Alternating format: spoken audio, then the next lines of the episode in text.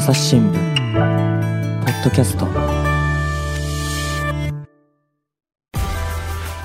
朝日新聞の神田大輔です。今回はですね、えーヨーロッパ総局員で今ロンドンにいます東田博樹さんと回線をつないでいます。東田さんよろしくお願いします。よ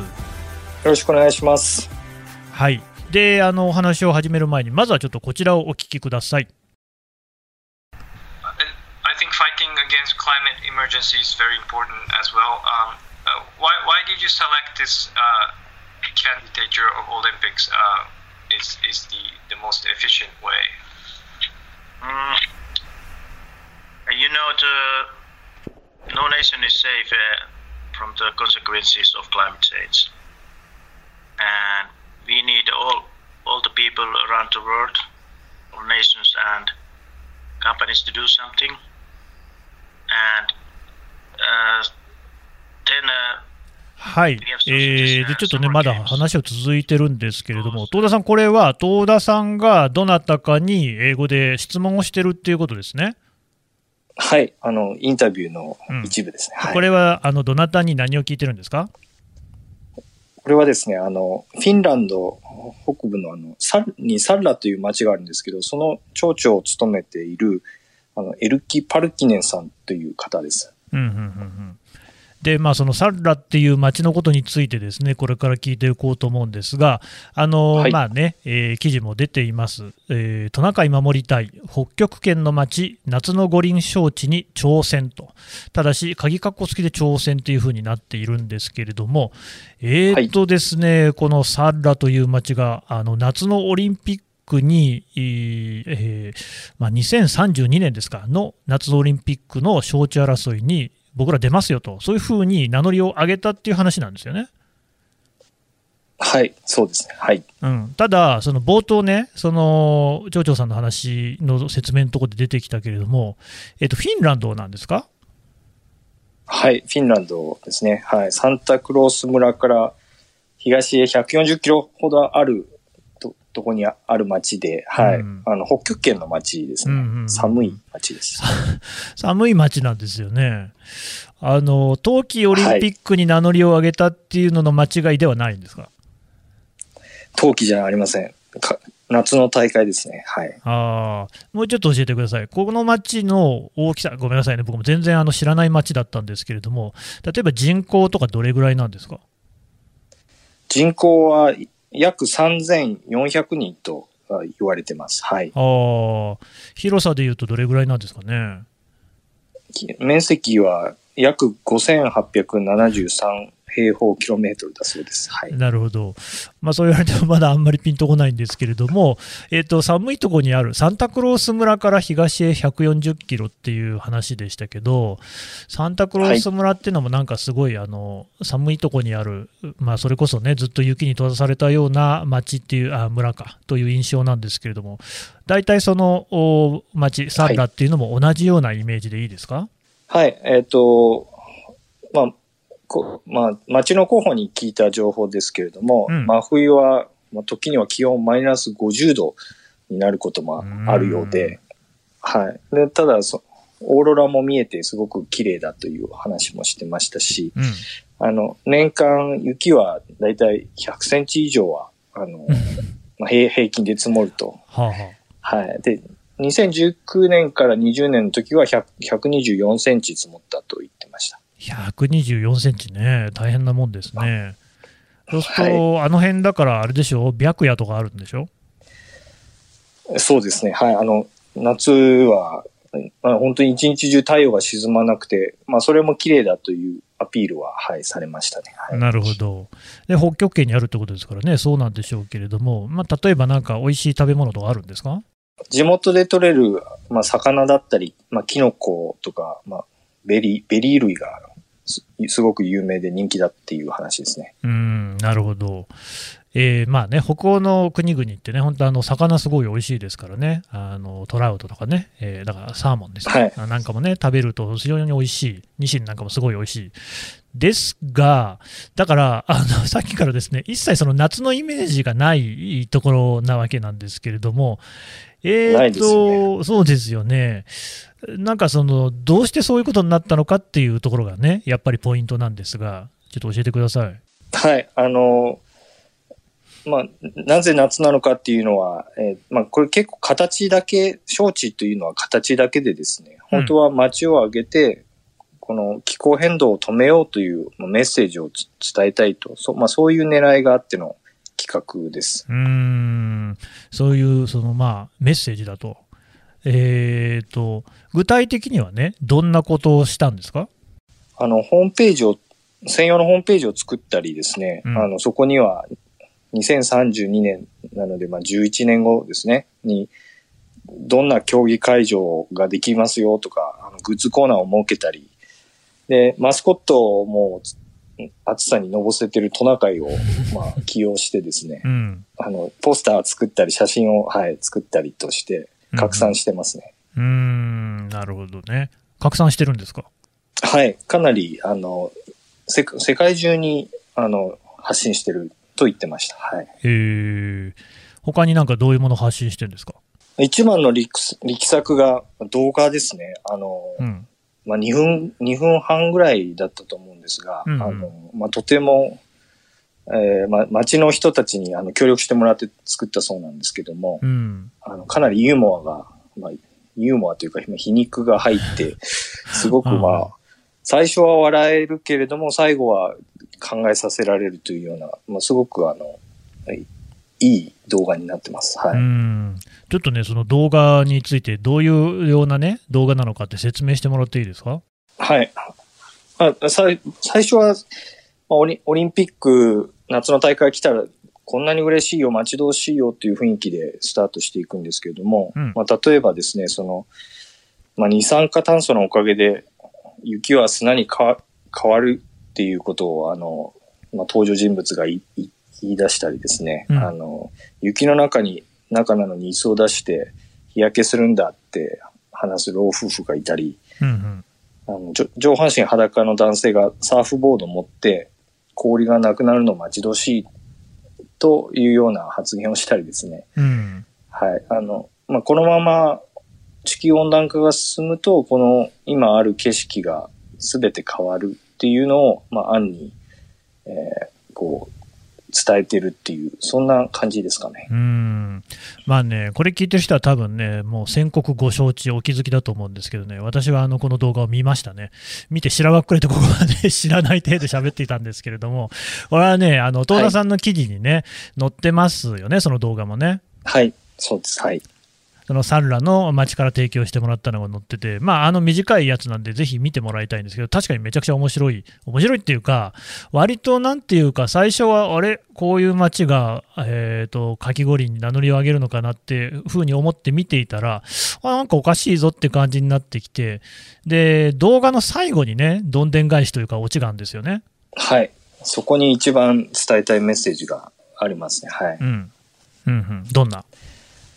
あの、問い、まあ、見てる人に問いかける形で、本当にここで開催したいという、まあ、質問をして、最後に、まあお願いです、大会を開催させないでくださいと。いう、まあ、字幕が流れる、そ、そんな感じです。うん。なんかあのその招致のロゴみたいなやつもね、なんか太陽でサッラーのあれ雪山ですかね、なんか溶けそうな感じのやつのロゴみたいのできてるんですよね。雪山が溶ける、そうですね。ままさにその通りで、このままだとうん。山がなくなるっていうのをイイメージさせる、そんなロゴです。うんうんうんうんだからまあ要するに別に本気でその夏の大会を招致するんじゃなくてそういう映像を作ることによってまああのお環境破壊、えー自然のねそういう問題っていうのが気候変動の問題っていうのが差し迫っているよとこんなサンラみたいな寒い町でひょっとしたらかき五輪ができるようなことになっちゃうかもしれないよっていうそういう警告を発してるということなんですよねあれね。はい。あの、もう取材をお願いして、まあオンラインになったんですけども、まあコロナでまあ行けなかったので、まあそれで第一声が、あの、僕が真面目に、なんですかね、あの、オリンピックを開くと思って取材してきたと思われたらい嫌だったみたいで、あの、これはうん、形だけだからねっていうことを念を押されたと言いますか。はい。ああ、え、それはそれはええ分かってるよっていうことはちゃんとい説明して、はいはいこちらも、あの、そそちらの意図は、あの、伝わってますよっていう話で、まあ、笑いながら始まったっていう感じなんですけど。それはだからその冒頭に出てきた町長、サンラの町長のパルキネンさんとのお話でそういうことになったってことですか？はい。パパルキネンさん、結構真面目な、ああなんていうんですかね。まあ、結構って言ったら失礼ですね。あの、真面目に、丁寧に対応していただいて、はい。うあのん。そそんな感じでした。やっぱりでもあれですか、そうやって動画がバズったっていうことで結構取材いっぱい来てる様子なんですか？はい、僕がし話を聞いたのは2月の中旬だったんですけども、えっ、と、発表したのが1月末で、なので、名乗りを上げて約3週間で、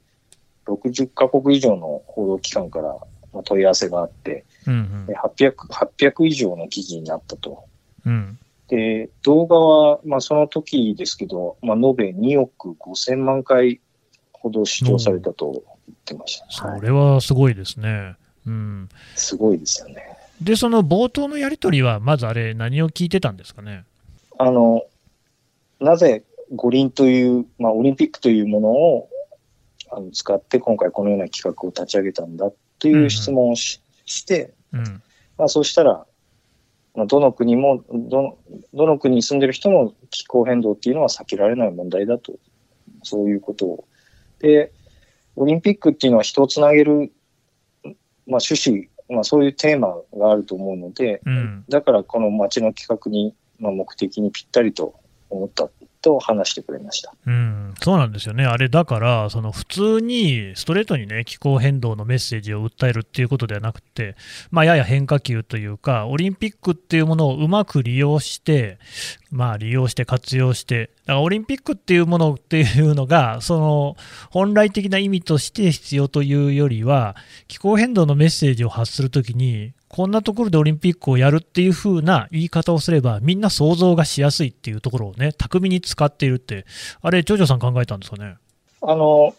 街の人とかなり話し合いをされて、で、動画を作り上げるのに1年ぐらいかかったと言ってましたね。え、1年もかかったんですか？1年かかったって言ってました。はい。へえ。あれね、なんかまあ、ひいろんな人たち出てきますけれども、ああいうのっていうのも町民の人があれやってんですか？はい。あの、全部協力いただいたと言はってましあ。た。はい。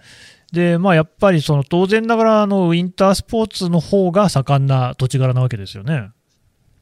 はい。あの、い一番盛んなのは、やっぱスキー、アルペンスキーとかクロスカントリースキーうん、みたいで、で、あと、まあ山が、山があるんで、ハイキングとかマウンテンバイクとか。うんうんうんうんはい。で、まあ、カヌーも盛んだそうですけど、それぐらいだという話をしてましたね。ああ夏の競技でいうと、カヌーが盛んであると。はい。うんでだからまあもう最初からそういうこうユーモアにあふれたね話ではあるんでしょうけれどもやっぱりここでポイントがそのオリンピックをなぜ使ったのかっていうところだと思うんですけれどもまあ今までのね、話でもやっぱりそのオリンピックはね人をつなげることだからぴったりだよっていうのはありましたけれどもなんかその他にもそういうその狙いというか隠れた意図みたいなのあるんですか？あの、危ないって、まあ、先ほど菅さんおっしゃった通り、あの、危ないって訴えても、もう、漏れがちになってしまうと、まあまあ、そういう話になったそうで、なので、まあ、認知度が高いオリンピックって言い出せば、こう、振り向いてくれる人は多いんじゃないかっていうのは、まず一点。うんで、あとは、あの、まあ、先ほど言ったオリンピックの精神ですけど、その、まあ、ひ気候あの気候変動が進めば、オリンピック自体も開催できないと思うので、あの、まあ、そそこら辺の影響も、あの、考えて、えーまあ、企画を立てたと言ってました。オリンピック自体も開催できない？このまま気候変動が進めば、まあ、カナダの大学の研究では、これはあの冬の大会ですけども、まあ、開今まで開催してきた年でも、あの寒さが、一定の寒さが保てなくて開催できなくなったり、はいうん。で夏は、まあ、やっぱりあ暑すぎて開催できない、まあ、都市がいっぱい出てくるんじゃないかっていう話がありますね。あのね、まあ、スポーツと気候変動っていうと、そんなになんかこう、近くないというか、どっちかというと、むしろ遠い問題なのかなっていう気がしていましたけれども、そんなことないわけですか？僕も2年前ぐらいまでは本当そう思っていたんですけども、うん。あの2019年にコロナになる前に、あの、まあ、スコットランドですとか、あの、まあ、欧州いくつかあの見て回ったところ、やっぱゴルフ場にがですね、まあ、その海岸が侵食されて、ゴルフ場のコースが消え、消えたりとか、へえ。えーイングランド北部の、まあ、これは8部のチームでしたね。あの、お訪問したんですけど、まあ、暴風雨が来た直後だったんで、どうかなと思って行ったら、もうグラウンドが、まあ、川が氾濫してて、グラウンドが水浸しになっていまして、うん。で、まあ、もう保険が下りないので、クラブ自体がなくなり、まあ、危機を迎えていたとかですね。うん、うん、うん、で、まあ、冬で言えば、欧州のスキーの大会は雪不足で中止になるっていうケースが結構出てきてますので、うん。うん。はい。まあ、あの、全然遠くはないというか、むしろスポーツの現場でもたくさんそういう影響は出てるんじゃないかなと思います。そのさっきの暴風雨でグラウンドが水浸しになっちゃった8部っていうのはサッカーの話ですか？サッカーですね。はい。うん。まあ、8部のリーグみたいなのがあるってのもすごいけど、でも、そこがもう、だから保険なんかが下りないから、あチームがプレーが全然できなくなっちゃったと。はい。もうグラウンド、まあ、立て直したくてもお金がないので、うん。もうどうしようもないっていう感じで、はい。そのクラブの会長はもう、もう嘆いてて、もう閉じるしかないって言ってたんですけど、まあ、幸い地元の援助とクラウドファンディングで、まあ、今回はなんとか立て直せたとうん、言ってましたね。でも、それはまあ、その暴風雨が来たっていうことですから、まあ、レアなケースっていうことではないんですかね。暴風雨、まあ、日本で言えば台風とかですね、の頻度はもうかなり上がってきてまして、ああ、そうですか。はい。あの、英国でももう頻繁に、まあ、暴風雨が起きていると言われてます。うん。じゃあ、同じようなあーダメージを受けているクラブ、サッカーのチームなんていうのも他にもあるんですか？他にも、はい、あの、いくつかある。まあ、近くのクラブも同じような状況だとは言ってましたね。その僕が行ったのはタドカスターっていうところだったんですけど、確かにね、きその日本でも、まあ、あのちょっと統計的な詳しいことは分かりませんけれども、そういうその雨、暴風雨とか豪雨とかの災害って、なんか多くなってるような気もしますしね。うん、あとは、はい。だからまあ雪不足でスキーができないと、うん。はい。そんなところですかね。そうですね。ああとは、まあ、ひ氷が、氷が、ツール・ド・フランスで、なんか急に氷が降ってきたりとか、ひょう、悪天、はい。悪天候で、まあ、土砂崩れが起きて、うん。まあ、レースが中断になったとかっていうのは、近年あった。あそれもツール・ド・フランスですか？はい。はあ、なるほどね。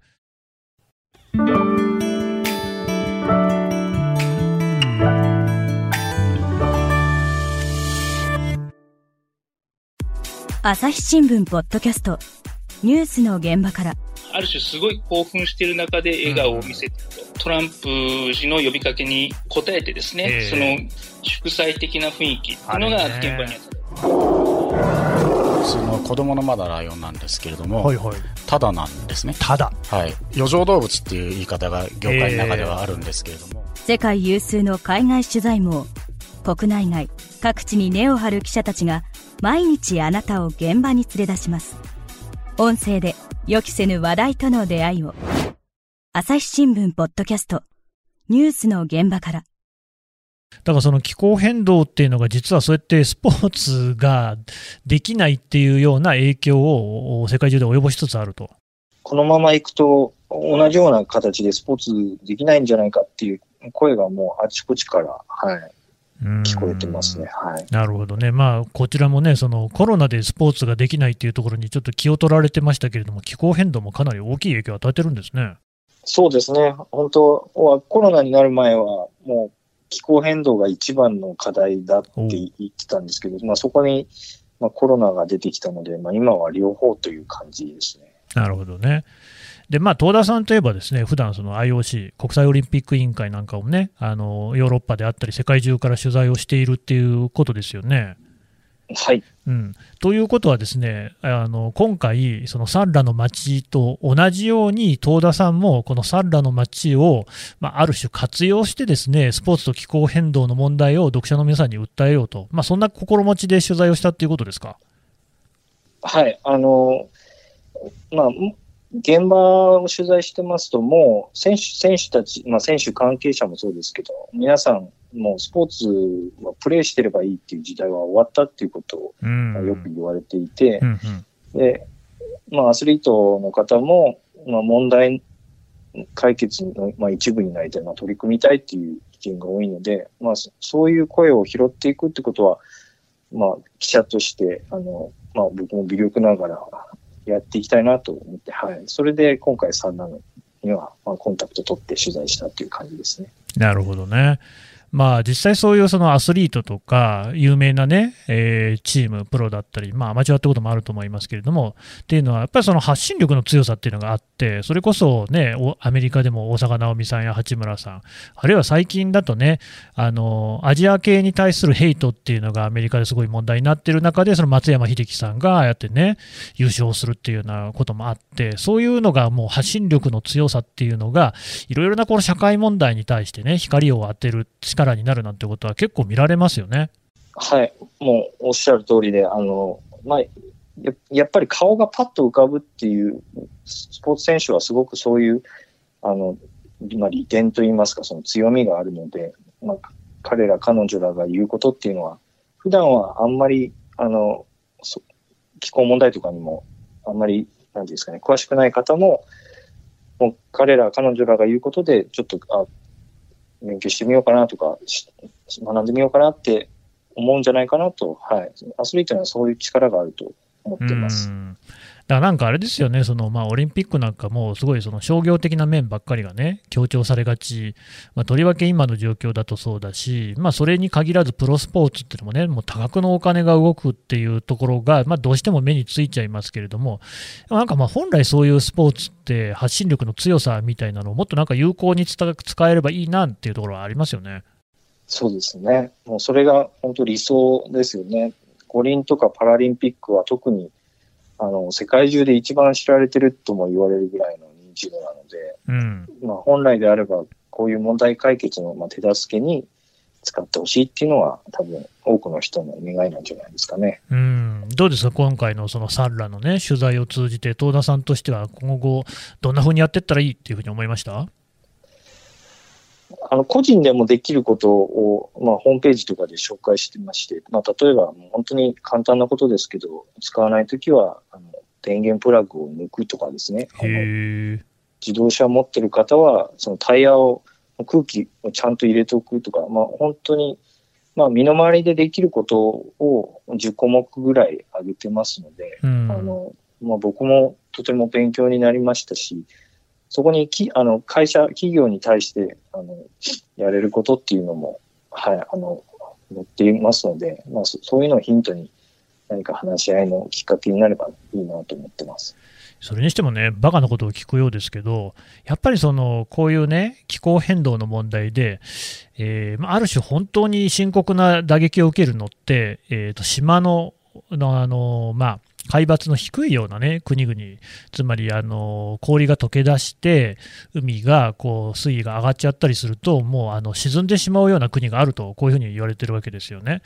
で他方、あのこういった北欧の国々っていうのは、まあ、それこそ冬なんかは雪に閉ざされてしまうようなところですから、多少この気候の変動で温度が上がったりしても、そういうところっていうのは、あまりね、生活に影響はなさそうな気もするんですけれども、むしろそういうその北欧の国々って、まあ、グレタ・トゥンベリさんしかりですけれども、え気候変動に対して非常にこう意識えーが高いっていう印象を持ってるんですけど、これってどういうことなんでしょうね？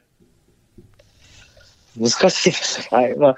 高い意識を持っているのは間違いないと思いますね。で、うんまあ、町長の言葉で印象的だったのは、その、このままだと町のアイデンティティが失われかねないという話をしてまして、うんうん自分たちが暮らしてきた同じような生活を、まあ、子供だけじゃなくて孫、まあ、その次の世代にも同じように提供していきたいという、まあ、そういう言葉が、はい、ありました。うんだからもう単純にその、まあ、なんていうかな、日本にいると、やっぱ日本って今一つ環境問題って、その例えばヨーロッパなんかに比べると盛り上がりが低いような気がするんですよ。東田さん、どうです？その辺なんていうんですかね、意識を持っている方は多いと思うんですけど、うんうん、形として、なんていうんですかね、この世界に、まあ、特にスポーツの、スポーツの中では、スポーツ界の中では、えー、日本からの発信というのは、まあ、まだまだ、あの、欧州、欧米に比べたら、ちょっと低いなっていう、そういう印象は受けます。はい、これってどういうことなんでしょうね、どの辺に原因があるって、東田さん、見てます？難しいですね。難しいことばっかり聞いてすいません。はい。あの、まあ、多分か考えてる方、あの、取り組まれてる方、すごく多いと思うんですけど、うんうん、まだその、発信するプラットフォームでしたり、まあ、そういう場がうまく使えてないのかなっていう気はします。スポーツ界で言うと、あの、スポーツと気候変動っていうテーマで、あの、国際会議も毎年1回開かれてますので、うん、そこに、そこを取材していると、まあ、いろんなプロ球団、プロリーグの、あの、まあ、担当者が出てきて話をするんですけれども、まだ日本の企業ですとか、日本のチームから、こう、出てきて話すっていう人は、ああまり見たことがないですね。はい、だからまあ、まさにそのそれこそスポーツと気候変動に何か関係あるのかっていうね、いう感じなんだと思いますし、スポーツだけじゃなくて、なんか自分の本当に身近にあるものっていうものに対して、気候変動がどの程度影響をしているのかっていうところを、まだあんまり我々ちょっと意識していない気がするんですよね、とりわけ日本においては。なんかそういうところも、一つスポーツっていうのは突破口になるかもしれないですね。はい、あの、すごく、まあ、み皆さん、それぞれひいきされてるチーム、選手いらっしゃると思うので、うんうん、まあ、スポーツ選手をきっかけに、ああれ、これって最近変わったねとか、これ、これ、これをしないと、まあ、なんていうんですかね、気候変動が進む進むとかっていうことが分かれば、どんどんどんどん、まあ、議論が盛り上がっていくんじゃないかなっていう気はします。わかりました。戸田さんどうもありがとうございました。ありがとうございました。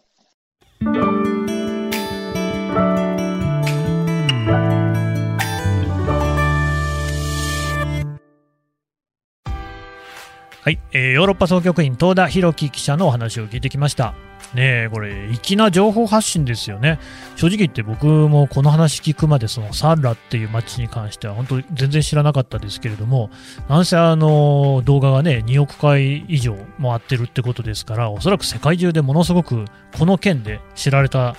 というふうに思うんですよね。で、今、それこそ日本の、ね、自治体なんかでもですねそういう情報の発信っていうところに力を入れているところは多いというか、まあ、全ての自治体が力を入れていると思うんですよね。あの観光に来てほしいであるとか、あるいはうちで就職来てほしいと、すごいいいことだと思うんですけれども、ここになんかそういうね、その例えば気候変動の問題であるとか、まあ、あるいはね、そのスポーツっていうことでもいいのかもしれませんけれども、何かしらそこにこう一つスパイスを効かせていくっていうことでこんなに広がるんだっていうね、その面白さをね、すごく感じるんですよ。まあ面白さというか、やっぱり基本的に実は人間ってそういうその気候変動であるとか、大事なことっていうことに対する意識ってみんな持ってて、持ってるんだけれども、まあ、あのそのままストレートに表現することの難しさ、気恥ずかしさみたいのもある。中で、やっぱサンラの取り組みみたいなのってすごい参考になると思うんですよね。えー、こういうこうちょっとしたことなのかもしれないですけれども動きがですねぜひ全世界に広がっていってくれたらいいなというふうに思います朝日新聞ポッドキャスト朝日新聞の神田大輔がお送りしましたそれではまたお会いしましょうこの番組へのご意見ご感想をメールで募集しています。ポッドキャストアット朝日 .com podcast アットマーク朝日 .com までメールでお寄せください。ツイッターでも番組情報を随時紹介しています。アットマーク朝日ポッドキャスト。朝日新聞ポッドキャストで検索してみてください。